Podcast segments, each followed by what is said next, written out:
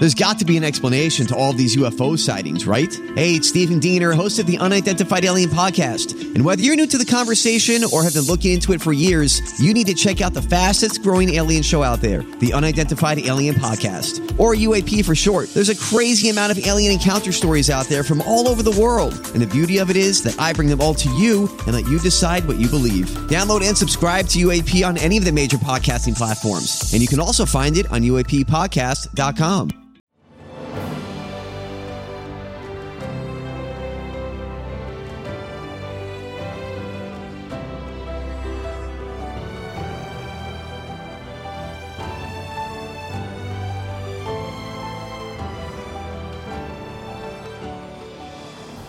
Welcome to the newest episode of Beyond the Fame with Jason Fraley. I'm your host, Jason Fraley, picking the brains of the top filmmakers, musicians, and artists of our time. Singer songwriter Shawn Colvin performs live at the Birchmere tonight in Alexandria, Virginia. We spoke in 2017 when she performed at the Kennedy Center Spring Gala tribute to John Lennon, taking a deep dive into her own Grammy winning hit Sunny Came Home, which won Record of the Year and Song of the Year in 1998. Thanks so much for, for joining us, Shawn. Absolutely. Thank you. Uh, how did they recruit you to get involved in this? I don't know. I, I, I, I, maybe if I had paid more attention, I would. But I was like, tribute to John Lennon, Kennedy Center. No problem. I'm there. I'm in. so that was an easy sell. have you ever? Have totally you ever? easy sell. have you ever performed there before? I don't believe I have. I'm very excited. Yeah, it's an awesome space. Well, have you been there? Have you ever even been there to, to even see anything? To the Kennedy Center? Yeah, yeah. No. Oh wow. I'm hopeless. Yeah, I know. No, that's cool. It's gonna be such a. That's gonna make it even cooler for you. I'm excited for you. It's an awesome space. I've seen it on TV. Just explain. I mean, you kind of mentioned it off the top. When you heard John Lennon, you're like, I got to be there. But explain sort of his. You know, I mean, everyone's. There's been so much written about his musical contributions, but why? Why to you? Are you such a fan of John Lennon? Well, let me just say, if it had been last year with Marvin Gaye, I would have jumped at that chance too. So, um, you know, they're picking great people. Um, well, John Lennon, gosh, uh, whew, I'm performing. Uh, You've got to hide your love away, and um, I mean, John Lennon. You can't. I can't even describe the depth of meaning um, that uh, John Lennon's work has provided for me. Um, and I like to say that you've got to hide your love, hide your love away. The the performance of that on Help is something again that when I watched that performance, and this isn't you know the only song that I was interested in doing, but I'm so proud to do it. I'm a little nervous because nobody will ever do it justice, but but him and uh, the rest of the Beatles. But I can't even describe the um, the spark that I get from that. How moved I am when I watch him sing it.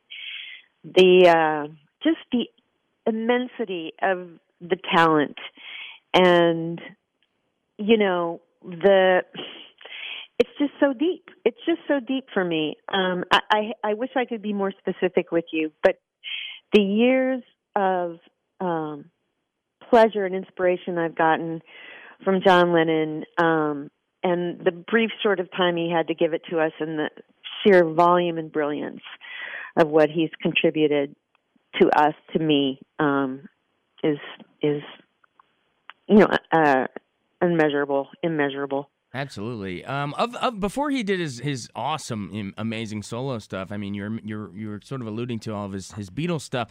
Every everybody has sort of a you know their own you know every Beatles fan has like their their one of the four that they were they're more. Some are more of a George guy or a Paul guy. But were you were you always a John guy or or, or how did that? Let me see. When when I was young, we my friends and I did not pretend to be Beatles girlfriends. We pretended to be the Beatles. Um, Haircuts too. uh, not so much the haircut, but the hairbrush microphones certainly. Nice. And um, you know, play them at full tilt volume and act like we were them. And you know what? I can't honestly remember if I was um Paul or John, but those are, you know, I was like 9 or 10 and you know, in the ensuing years I've just become enamored that's not even the adequate word of all of them. I've gotten way deep into it, probably deeper than anybody should get. And I have friends who are so trivia savvy on everything that they've done. Um, George, Ringo, Paul, John, all of them.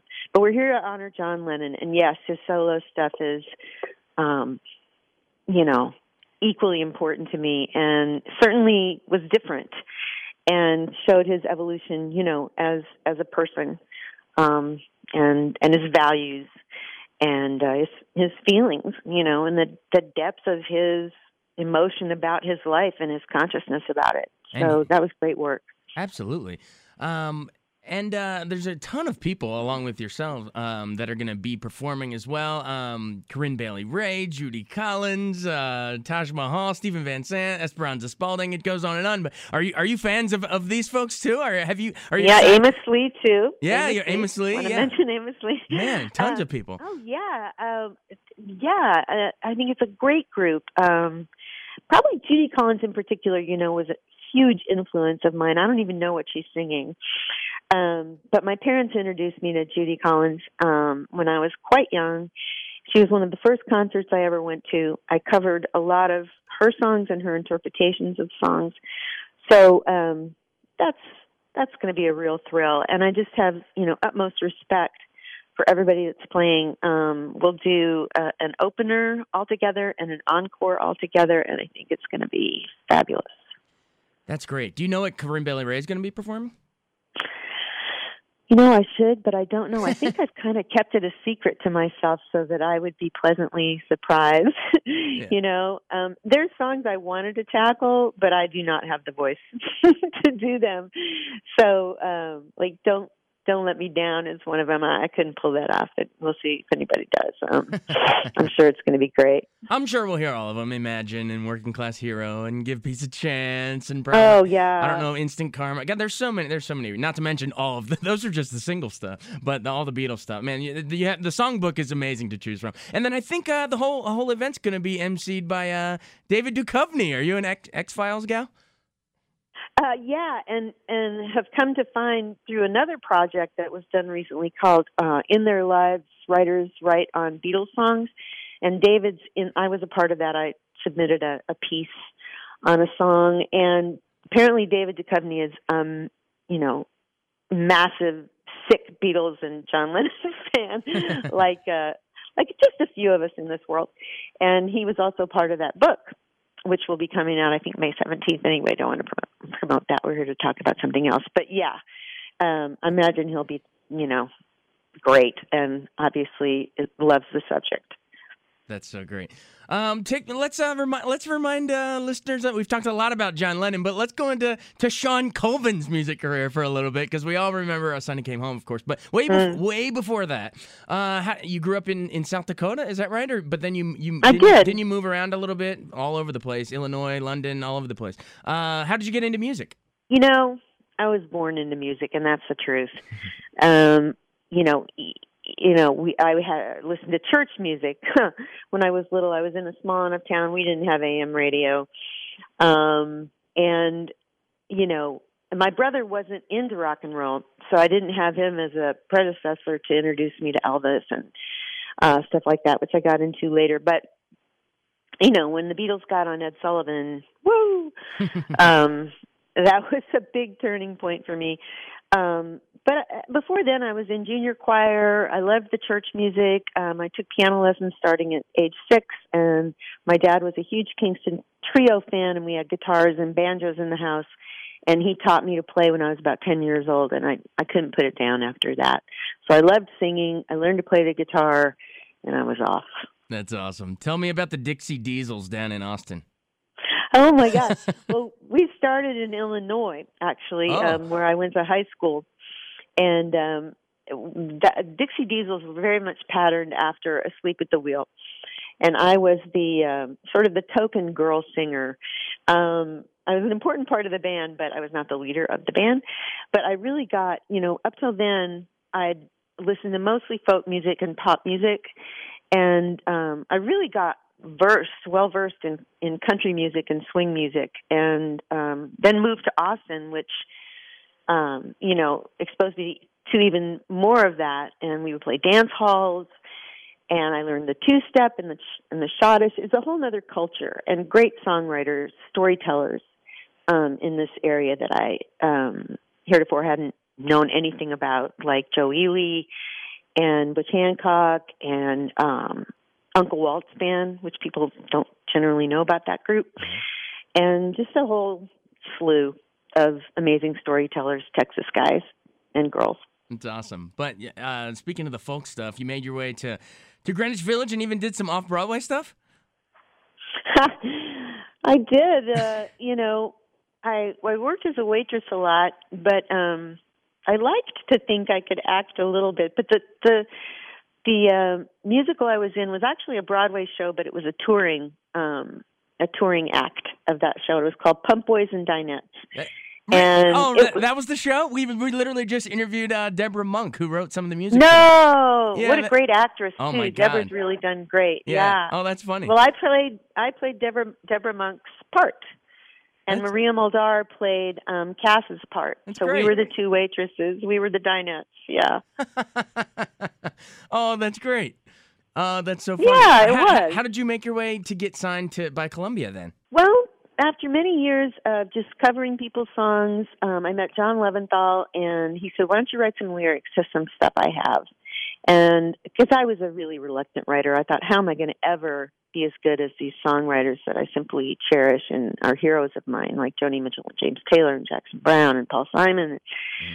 the Beatles, of course. And um, so we wrote some songs like that, and they were really bad. And I was trying to write pop music. And, you know, I was just so sick of trying to find a genre for myself. And then it occurred to me several years into things, maybe when I was 27 years old, that my heroes were by and large folk music heroes and songwriters that could hold their own with an acoustic guitar in their voice. And I thought, you know, I'm good at that. But the only thing that was missing was really writing decent songs, which I, with all my heart and soul, wanted to do. Mm-hmm. So once I kind of made that realization of what my real voice was and what I was good at, um, I changed up my songwriting style. I took pieces of music that John gave me and I would transpose them to just acoustic guitar, even if they were fully produced demos. And um, because of that, I wrote a song called Diamond in the Rough. And that was kind of the launch pad, you know, for me. I was like, okay, this makes sense. You know, this is how I was meant to write. It's, it's the music I was meant to do, and everything kind of followed that. Awesome. It's I always I just think these these backstories are fascinating. All right, so your debut album, Steady On, uh, it won it won a Grammy, right, for contemporary folk album? It did. What was that like? Did you go to the ceremony? Heck yeah, Mem- memories, and, memories, uh, memories. Uh, it was. I mean, it was my first record. I was like 29 years old. I've been trying to do this all my life. I mean, that's relatively old to get a record deal and put out your first record. And I felt after Steady On came on that if out that if I never did anything else, I would made I would have made my dream come true, and I was a happy, satisfied person. Just the fact that it came out, and you know, they have a dinner the night before the Grammys, kind of a nominee celebration dinner, and um, Bonnie Raitt was there, and she took me aside and she said, she kind of whispered, and she said, "I voted for you." Oh my now, god! Now that was I know so just getting nominated, the record coming out, somebody like Bonnie Raitt saying that to me was, you know, it was as good as winning. I, never expected to win, and then to, win, you know, I uh my friend Mary Chapin Carpenter was there, and I I'll never forget this. I uh went off stage, and she was there, and I was just so over the moon, and I just attacked her and gave her this bear hug, and I only found out later that I had stepped on her toe oh, um, no. when I did that and was just killing her. Um, but she uh, she didn't stop me. She didn't stop me. So that was just that was bliss. That was a dream come true. Not stepping on her toe. Did, you, did she winning the award? Did she scream? That was the shout in down at the Twist and Shout. Now we know where she gets her song lyrics. Mary Chapin. That's great. No, she didn't make a peep. She she uh, she held me and and was as dear as could be, and only told me later that I'd squished her toe. That's so great. Take me into the that, that I love. See, but see, I love it because you know everyone's like talk. You know, some people, too many people get caught up into you know whether your song wins or not at those awards. But these human stories, like with Mary Chapin, or like you said with Bonnie Raitt giving the compliment, that must just mean so much more than than any accolade. So that's so awesome. Um, you know, it it it does. It's you know, not. I, of course, you always want to, meet your heroes, mm-hmm. but when your heroes say, "I like what you do," I don't think there's anything better than that. No, you know, that, I just don't. That's yeah. valid. That's validation right there. Um, take me into uh, coming up with "I Don't Know Why" that song. I remember that one well. Did you write? Did you write that one?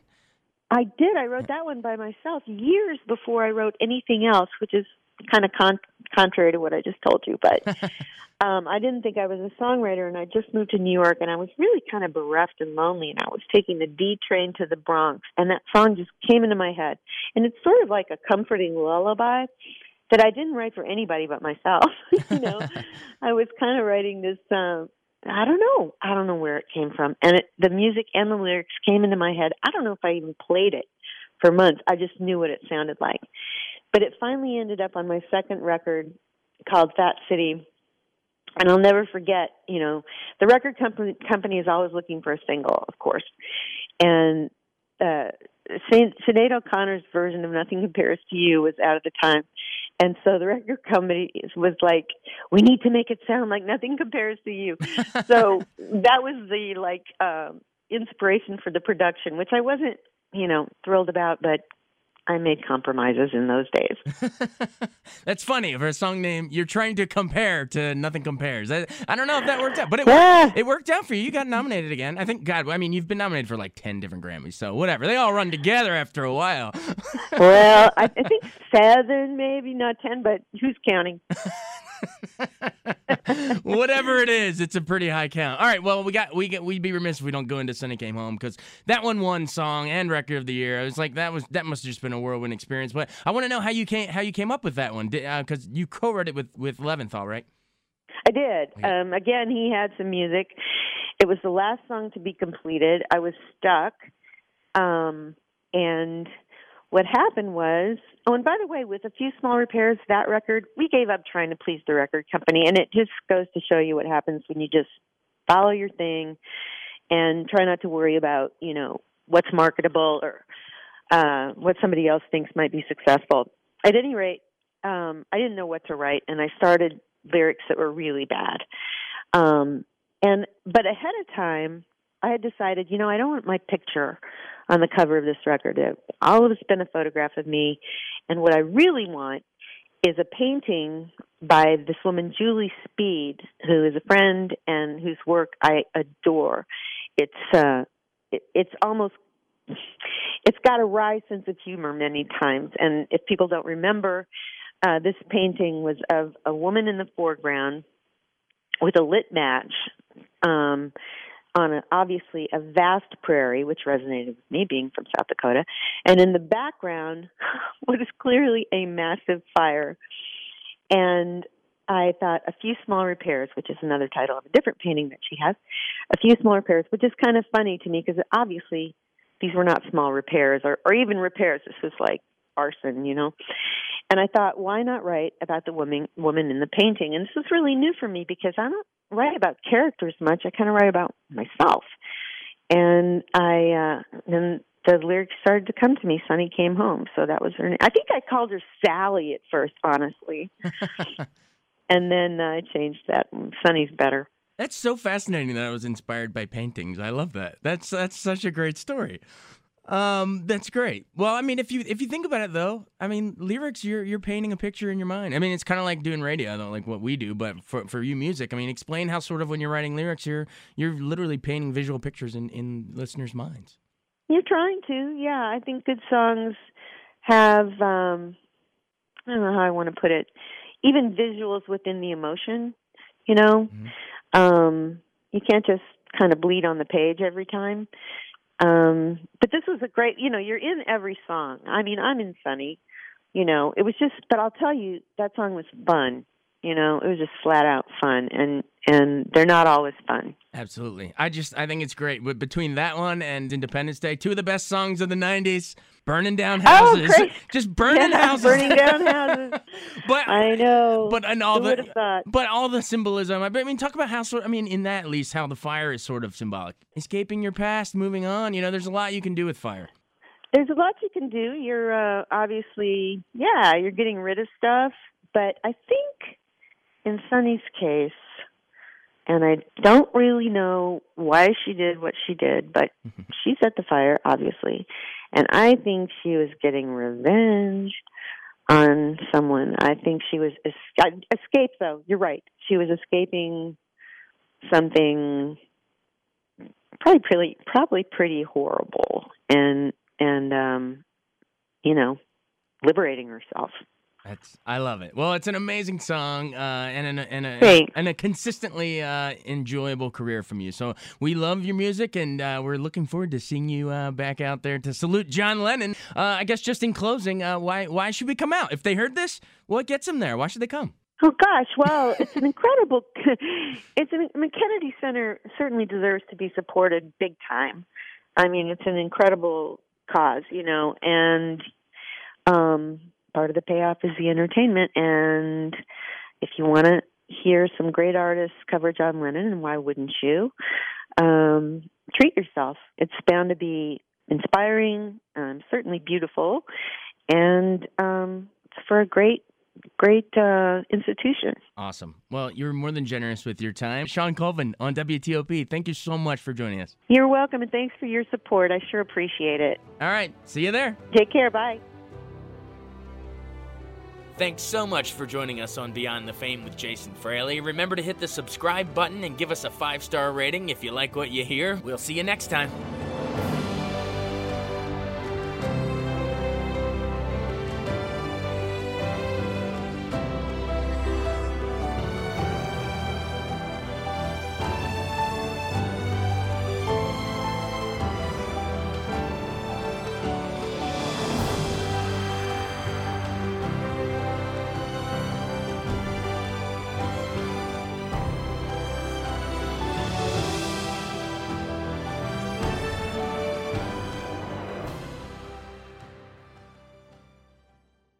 I wanted to take a second to tell you about an app I really enjoy. Living in the DC area is great, and Podcast DC gathers all of the local shows that I like all in one local app health, sports, local news, politics, and so much more. Podcast DC is the new local app with hundreds of DC area podcasts to choose from. I can earn exciting rewards just for listening and share the podcasts I love instantly. Available in the App Store or in Google Play, listen local with Podcast DC.